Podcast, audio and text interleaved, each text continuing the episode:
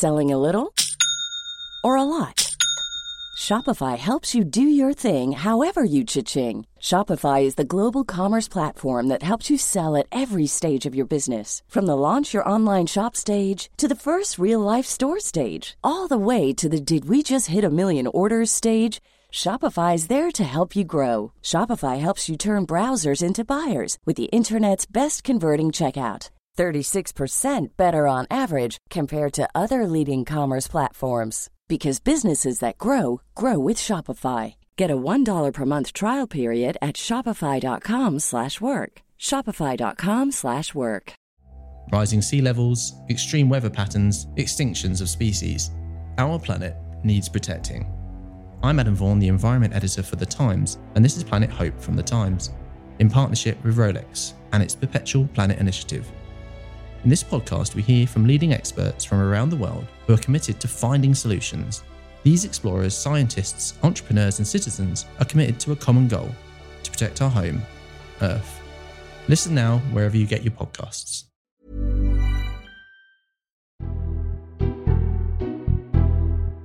Hello and welcome to the Red Box Politics podcast in the Times. I'm Matt Chorley. Don't miss a single episode of the podcast. You can subscribe now via iTunes on your Android device and get Red Box in your inbox every morning with my daily political briefing. Sign up at thetimes.co.uk forward slash Red Box. This week, I'm joined by Red Box commentator Rachel Shabi, who'll set out what Labour will be doing while the Tories are on their summer holiday. Lucy Fisher, senior political correspondent for The Times, on the little local difficulty in the Conservative Party. But first, Fay Schlesinger, the Times head of news, who wonders how to reverse the collapse of trust in the state. The plight of Charlie Gard has earned deserved empathy for his parents, but an enemies of the people mentality, plus interventions from the likes of Donald Trump and the Pope, risk being allowed to dominate the narrative. There are concerns that scientists have left a void and need to feel empowered to speak out.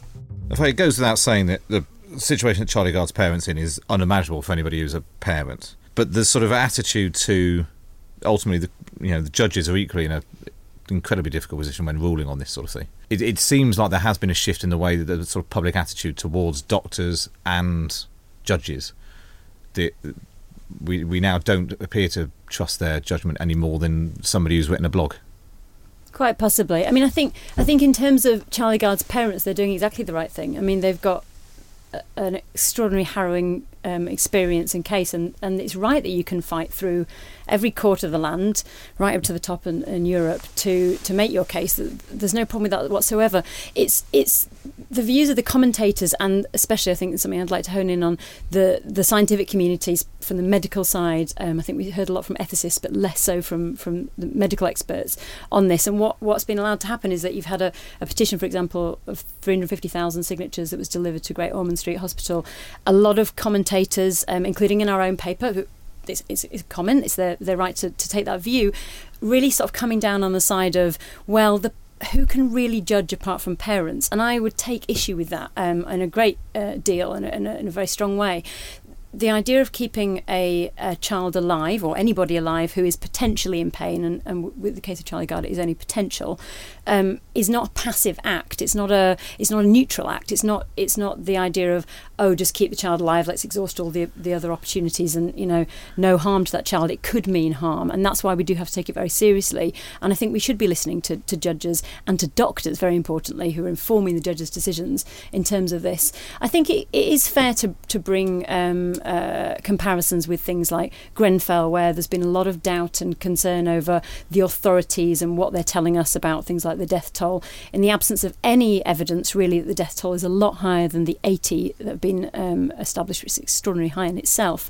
Um, there's still a lot of um, uh, misinformation out there, suggestions from the likes of celebrities and things like that, which have been set against um, people in much greater authority and much greater position to know.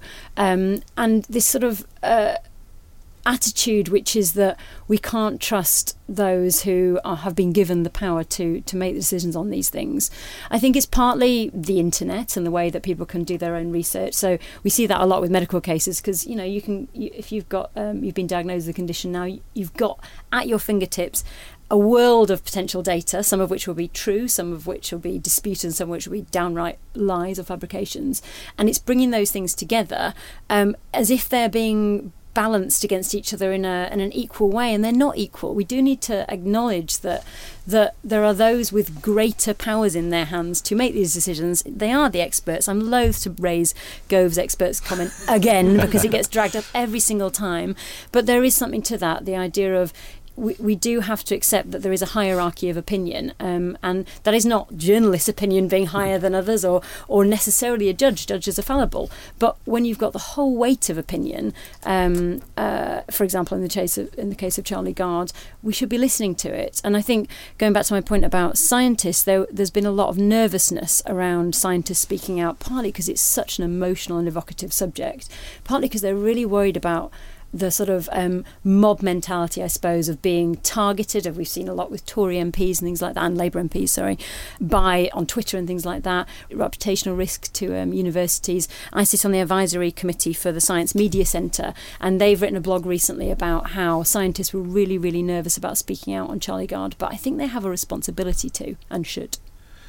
Rachel, what do you make of this? Is is this an extension of the Michael Gove? We've all had enough of experts, and part of the reason why that comment is so remembered because it obviously did strike a chord with some people. Yeah, I, th- I think it really, I think it was a really damaging, stupid thing to say, and I think we're going to feel the repercussions of that. It almost sort of opened the floodgates, and I, I, I do think there's a big difference between um, not trusting authorities. So, in the case, I, I, do think it's very distinct in the case of somewhere like Grenfell, where there is a mistrust of authorities because they've been seen to abuse their power. That's a very separate thing from saying you've had enough of experts and expertise. And I think, you know, we it would be really good to, to restore some kind of faith in in the credibility and wisdom of experts. Um, I've I found it very disturbing, Gove's suggestion um, that their contribution to our society was in any way unwelcome. And Lucy, the interesting thing when he said that in the EU referendum campaign was that actually what it did, and we could we sort of saw it happening because the Remain campaign had the experts on their side, the economists, the bankers, the you know across the board they had the experts on their side, and in the end they just didn't carry the same weight as perhaps they used to. Is it just a sort of end of deference, or what's what do you think's behind it? With the internet, with social media, with blogs and sort of new kind of news sites on, online, some of which um, have slightly uh, less credibility and um, sort of commitment to veracity than others, um, d- does create um, a problem. It creates a lot of white noise. Um, and I think some of this, um, there's two distinct things. One is uh, people having sort of bona fide opinions, even if they're wrong, you know, saying things that they believe to be the case in good faith.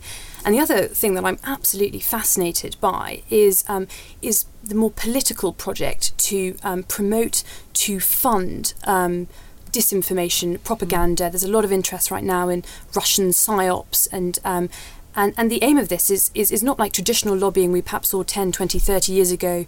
Um, you, you fund a kind of particular movement to, to, to, to achieve a particular aim. The general aim of it all is to precisely break down trust in, in public institutions, in experts, in authority, to kind of create a sort of sense of instability. It's a very kind of anarchic force. Um, and, and I feel quite a sort of a, a sense of anxiety about, um, about that growing. It's, it's sort of it's happening in America. There's a lot of funding on both ends of the political spectrum, um, and very wealthy individuals just funding lots of different conflicting groups in order to create this this white noise. Uh, and I wonder if we'll see an uptick of that in the UK. In fact, does it change the way that the a newspaper like the Times has to operate? Whereas in the past, uh, if a claim surfaced and a reporter from the Times looked into it and it wasn't true, we might have just ignored it. Is there now a sort of responsibility on us to report it as being false? And actually, one of the interesting things I've seen recently that BuzzFeed has done off the back of the, I think the London attacks and the Manchester attack and Grenfell, is taking the stuff these just insane people who pretend that they've lost relatives mm. and uh, in tragedies on social media and that sort of thing. And instead of whereas maybe the Times would look into it and actually think, well, that's just not true, so we won't report it. They've done some really interesting things, I think, where they sort of go through these claims aren't true. That's not a genuine fundraising page, and that's is it, is that a sort of increasingly a role that what we would call the established media has to do? Do you think? I think it is. A, it's an editorial decision as to how much oxygen to give people Yeah. because you do risk fanning fanning the flames by. Um, I'm sure a lot of these people who who troll or who who create. Absolutely fake news, like we see. We we did see pictures after Grenfell of a toddler that had supposedly died. That was that's just a picture of a toddler from America that had nothing to do with Grenfell, and the same with the terror attacks. Um, these people, I, I presume, in most cases, are attention seekers who thrive off that oxygen. So we have responsibility not purely to give them the oxygen, but equally we'd be misinforming our readers if we didn't tell them um, about the scale of some um, fake news, especially when it when it is getting um, shared in a big way on Twitter. I mean, I guess if there's something that's been shared once or twice as a tweet, we might decide to disregard that. Whereas when it becomes part of the narrative, um, that's a different question. And sometimes it, it tells you something about a failure by the authority. So, for example, you could argue, um, as Rachel has with, with Grenfell, well, because it looks like failings by the authority potentially contributed to or led to the Grenfell fire, people are within their rights to say, well, how, how can we trust the organisation that has maybe failed to put our tower up in the correct way? Um, so when it feeds in that way, it tells you something else, and it's our job to kind of get behind it and understand um, the impact. Um, the same with the fact that the, the judge in the case of Grenfell has had to, um, I think rightly probably, extend the consultation period so that so that the people who have been affected feel they can trust that judge, and that's the right thing to do. There has to be that flexibility. It is tricky um, deciding how to report these things. I probably think we do give more attention now than we used to to the fake element of news. But I also think, I mean, I would say this as a as a news editor, but that it makes our role more important because we do become, I think, a more trustworthy source, and that should be our aim. Is there anything that can be done, do you think, to, to restore that trust, or is it a question of operating in different rules? What do you think, Rachel? I mean, it's been interesting sort of listening into um, the way this has played out in the States as well, just in terms of, um, you know, Donald Trump and the fact that his supporters um, really don't believe um, what a lot of what they see as a sort of liberal biased media are saying about him. Uh, you know, since he has come to be president. And I think it seems listening into that conversation that a lot of it is about yes, there's a lot of fake news, as you say, and that really has become a problem, and it's very worrying. But at the same time, the lack of trust in main in sort of mainstream media, if we have to use that term, is to do with it being unrepresentative and detached and removed. And it's in its own little information silo, uh, and the fact that you know media has missed so many of the big stories of the last few years, Trump, Brexit, the Labour Party surge, speaks to its detachment from society at large um, and its detachment from what's going on in an, in, a, in an everyday way. And I think, you know, to restore trust in media, um, the media might need to make itself a lot more representative and therefore accountable in its own way. Well, as you've um, mentioned, uh, the Labour Party and our um, inability to spot what was happening with the Labour Party, uh, let's let's move on and we'll talk about what Labour have got planned this summer. Yes, well, for the Conservative Party, the summer break doubtless can't come soon enough. Their MPs urged to have a lie down or take a holiday. But unfortunately for them, Labour has a plan to bolster support this summer, with Jeremy Corbyn on a nationwide tour and the party in permanent campaign mode. So this is interesting. You've written this for Red Box this week.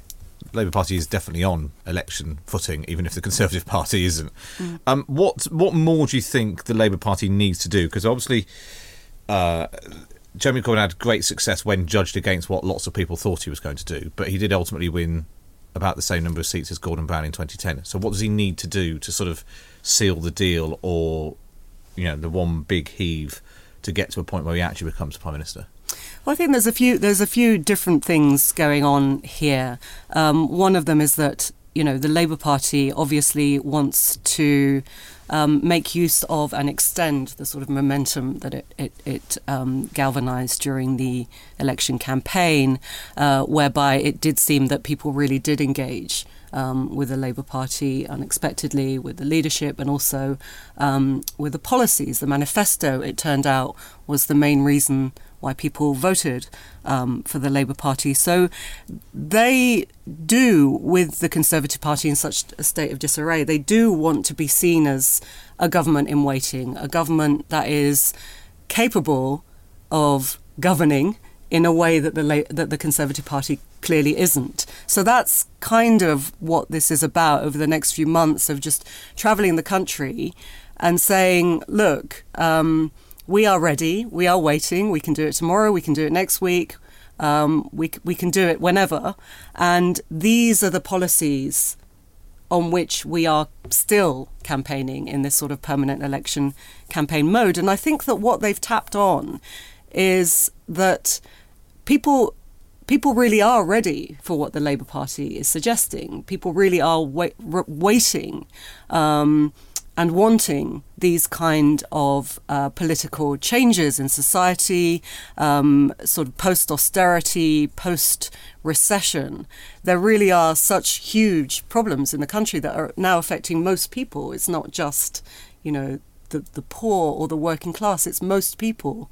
Um, it's all but a tiny percentage who really are struggling under the sort of daily realities of um, shrinking GDP and wage stagnation and rising um, costs and a housing crisis and all kinds of things, a welfare state crisis, all kinds of things that are making life very difficult for many people. So there is a hunger and a desire um, for a different kind of society. And I think that's what the Labour Party has tapped into with its vision. It's not just the politics, it's the it's the story that it's telling of a different country.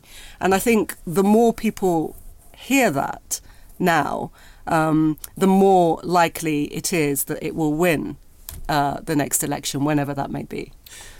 Lucy. do you think that people, um, there's a sense in which people are a little bit tired post the election? Because um, a real uh, uh, bookmark for me was um, this um, Tories Out People's Assembly against uh, austerity march that happened, I think it was on beginning of uh, this month, where you know John McDonnell had gone to the unions and roused them to try and mobilise a million people to get out on the streets, and um, happened to be cycling around central London that Saturday. Didn't look that sort of um, sort of uh, buzzy to me. I think they think uh, sort of you know there were thousands. Um, I think sort of around about 15,000 was one um, estimate. But it, it, wasn't that sort of huge movement, people taking to the streets, that sort of revolutionary fervour. And I just wonder if it's if the sort of momentum, um, small m, is um, is waning slightly after four years of major electoral events and suddenly this particular quite intense election period. Yeah, I think you're right. I mean, people are really tired of elections, right? I mean, it's just, yeah, enough of that. But I think people are also tired of politics as they are, and people are definitely tired of the Conservative Party. And it's one thing giving us terrible, economically damaging policies if you're doing it with some kind of veneer of competence. but now even that's gone. you know, it's a it's a government that actually looks incapable of governing more so with every day.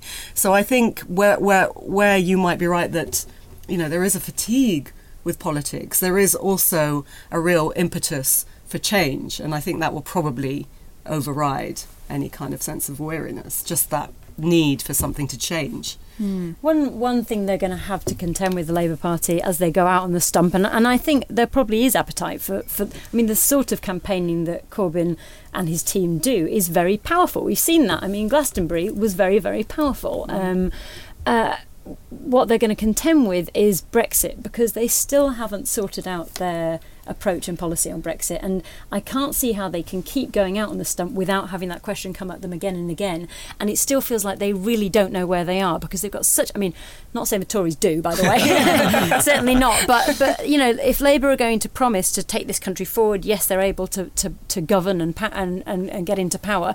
That you know they would have to go straight into into Brexit negotiations. Um, there's no let up on that, or, or the the mm. clock is ticking, and we've still got this enormous discrepancy on whether you know the, those who really deep down think we shouldn't be Brexiting at all, but are just saying we should be, and those who deep down think good, we should absolutely be Brexiting, um, and actually let, let's stick with the quite hard path. And they're sort of avoiding that question all the time. And I think at some point you feel like the Labour Party has to say, okay, here's where we are on Brexit.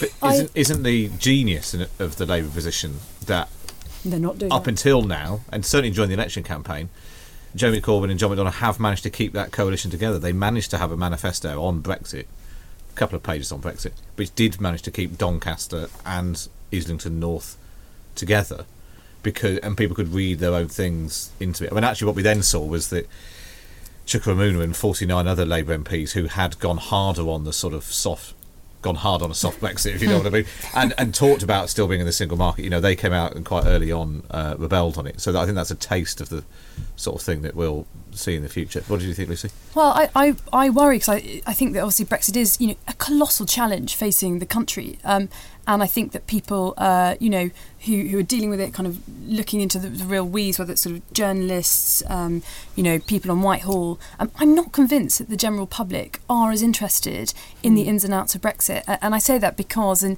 in a way, I feel. Is it because um, you're not Lucy? Well, no, I say.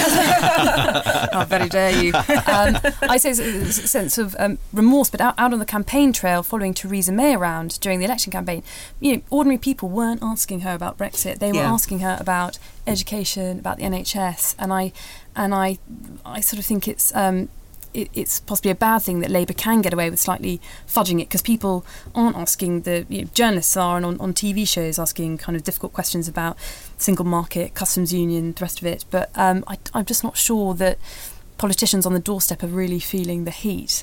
Um, Yeah, it's interesting how um, that was my experience of it as well. As well, um, you know, during the election campaign, how little Brexit actually came up on the doorstep, and I think that.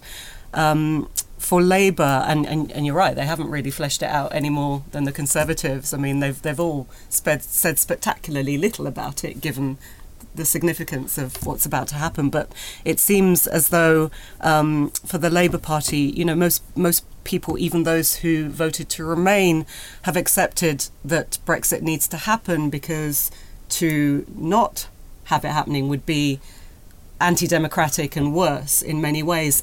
Until such time if and when there is a significant enough shift in public mood and of course if there is that shift i don't think any politician should be insensitive to that.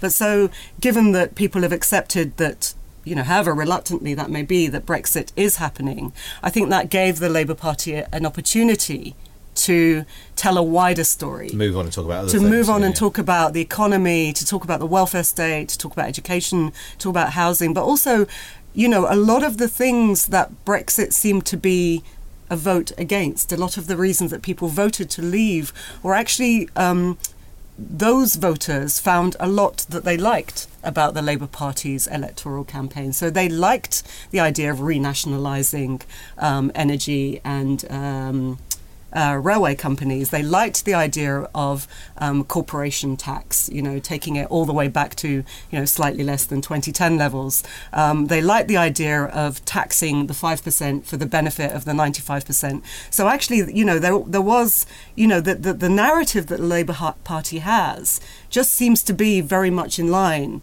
with where the popular mood is at in terms of what now needs to change.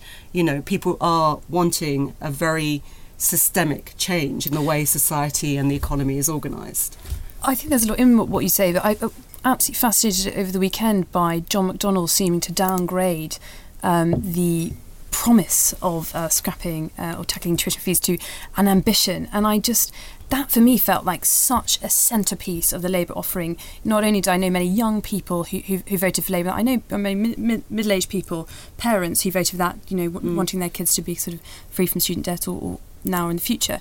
Uh, and I just feel that by downgrading that, it, the, the whole sort of firmament on which Labour's kind of policy platform um, stands feels a lot less steady to me. Uh, and I wonder what, what, what you made of, um, of John McDonnell's comments. I mean, I don't think he's not saying anything because Angela Rayner the week before kind of was suggesting, you know, that there there are ambitions to completely scrap um, tuition fees. But it was a manifesto pledge. It wasn't. It wasn't. A, it wasn't a. We'll we'll look at this or we'll have a was- review it or was- a so it was- royal This was the. Jeremy yeah. Corbyn interview did with the NME just Mm. before the election, where he said not just scrapping tuition fees Mm. for people starting in September, but the idea of writing off the debt.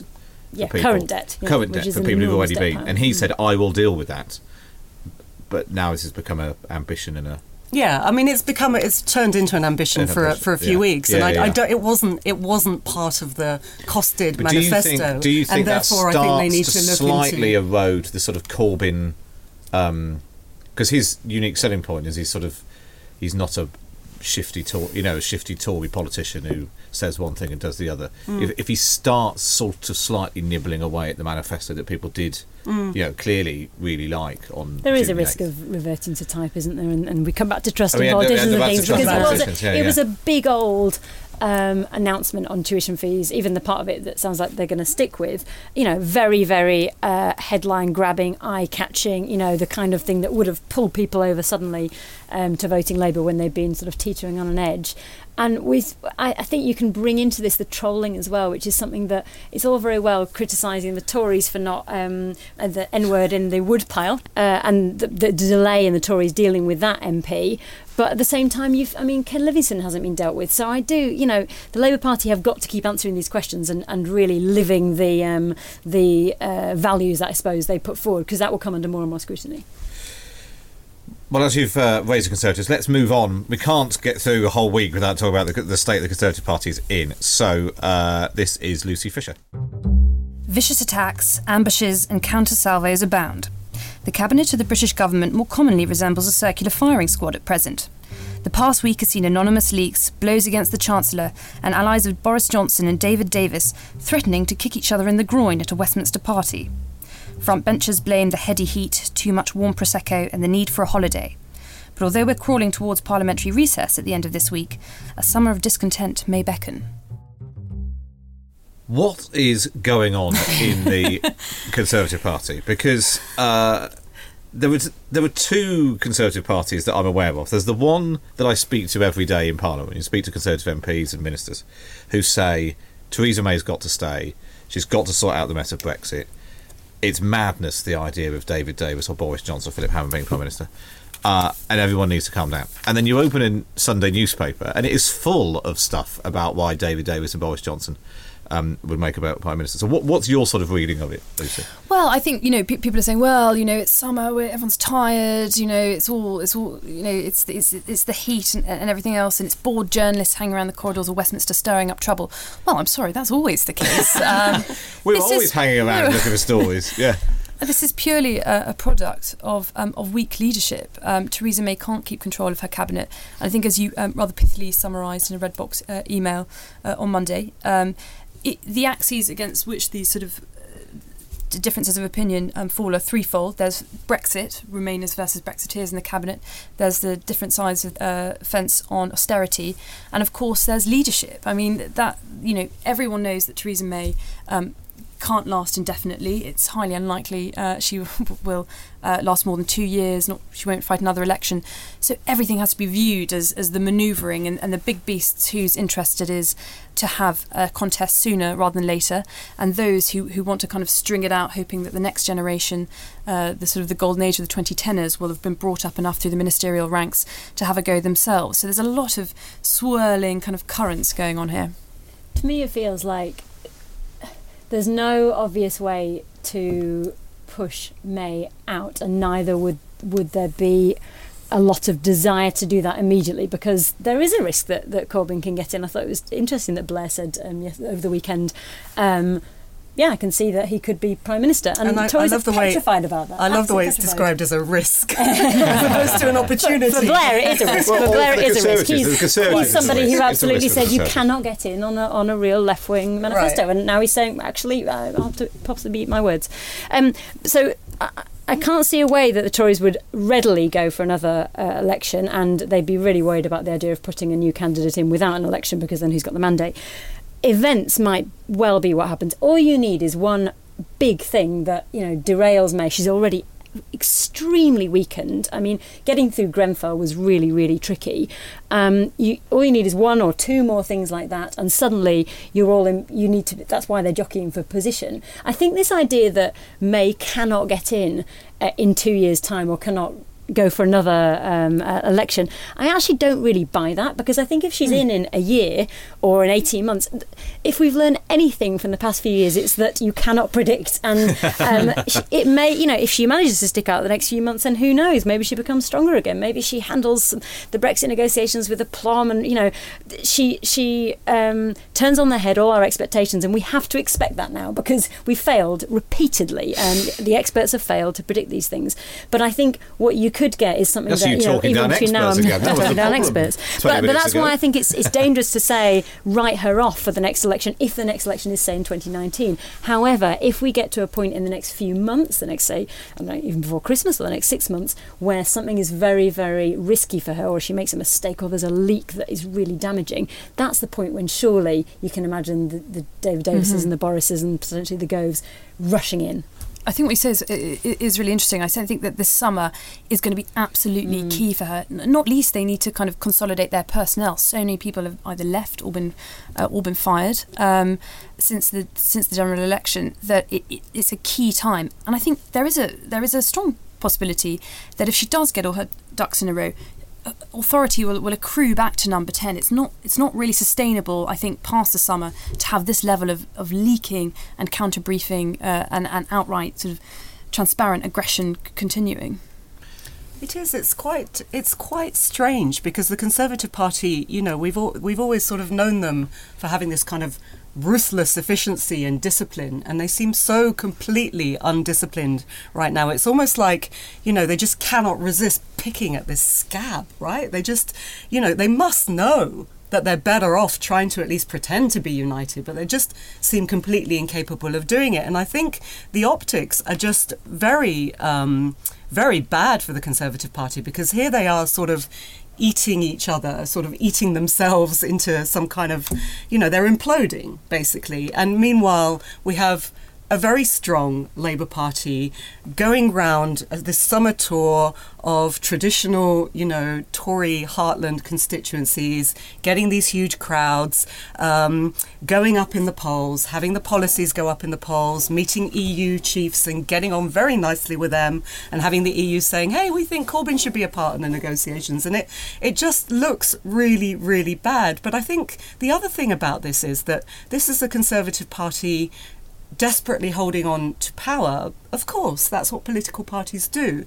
But if you're doing it to the extent that you are causing the nation damage, which they clearly are, they cannot govern. They cannot take us through Brexit. They cannot get anything passed through Parliament because they're so weak. So if it comes to the point where you're actually causing damage to the country, then surely you need to think about what it is that you're doing in government. Well the problem is that the electoral mass isn't there for labour either i mean it's No. sort of that Well, no, that's, that's where we are it's a where we are, we are. so, so I'm, I'm not quite sure that that um, the point maker have being weak and uh, the ability to get things through Parliament Labour wouldn't be able to, to to do that either on the on the on the current math but Which is um, why we need another election, surely. Oh God! Sorry to have Holiday to. first, Sorry. holiday first. The, other, I mean, before the, other, the, other, the, the other thing about the maths is that one of the problems with the idea of David Davis or Boris Johnson suddenly becoming prime minister they don't suddenly get a majority for a hard Brexit. Who'd want to be They're, prime minister they're now? left with Yeah. exactly the same. You know, leaving Theresa May to sort of referee this seems like a much more um, sensible way of going about it. And uh, you and, know, and Matt, that plays into your point that it, it, it- you know when you walk around Westminster, virtually every uh, MP, Conservative MP I speak to, as, as we were talking earlier, you know, does not want an election, does not want to destabilise Theresa May, and feels quite angry at the leaking that's going on because it's. Uh, at the hands of a few people, kind of stirring up trouble. It's making the whole party look really disunited and, and making the uh, prospect of an election more, more likely. And you know, as uh, Fay was saying, we haven't got these things right before, and it was only 12 months ago that it was the Labour front bench that was in revolt. People were residing all over the place, calling for the leader to go, while the government was miles ahead in the polls. So who knows where we'll be uh, this time next year? We, uh, I think that's all we've got time for uh, this week. Remember, subscribe to the podcast on iTunes or on your Android device and get Redbox in your inbox every morning. Sign up at thetimes.co.uk forward slash Redbox. But for now, from Fay, Rachel, Lucy, and me, it's goodbye.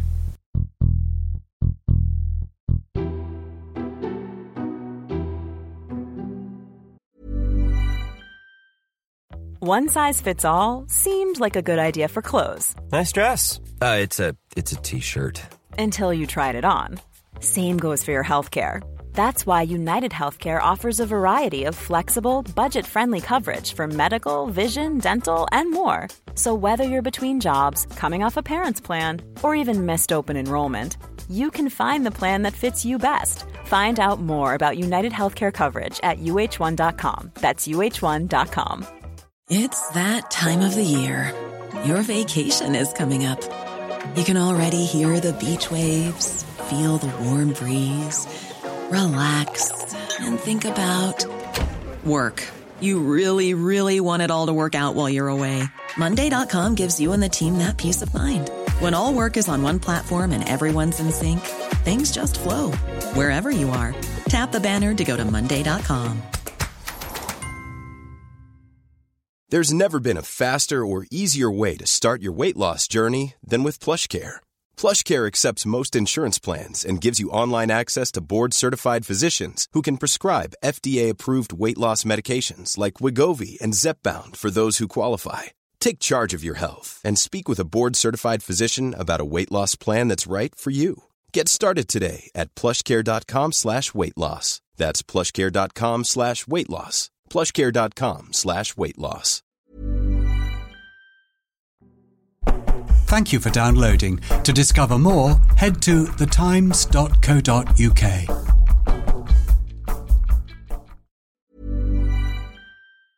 Even when we're on a budget, we still deserve nice things. Quince is a place to scoop up stunning high-end goods for 50 to 80% less than similar brands. They have buttery soft cashmere sweaters starting at $50, luxurious Italian leather bags, and so much more. Plus, Quince only works with factories that use safe, ethical, and responsible manufacturing. Get the high-end goods you'll love without the high price tag with Quince. Go to quince.com/style for free shipping and 365-day returns.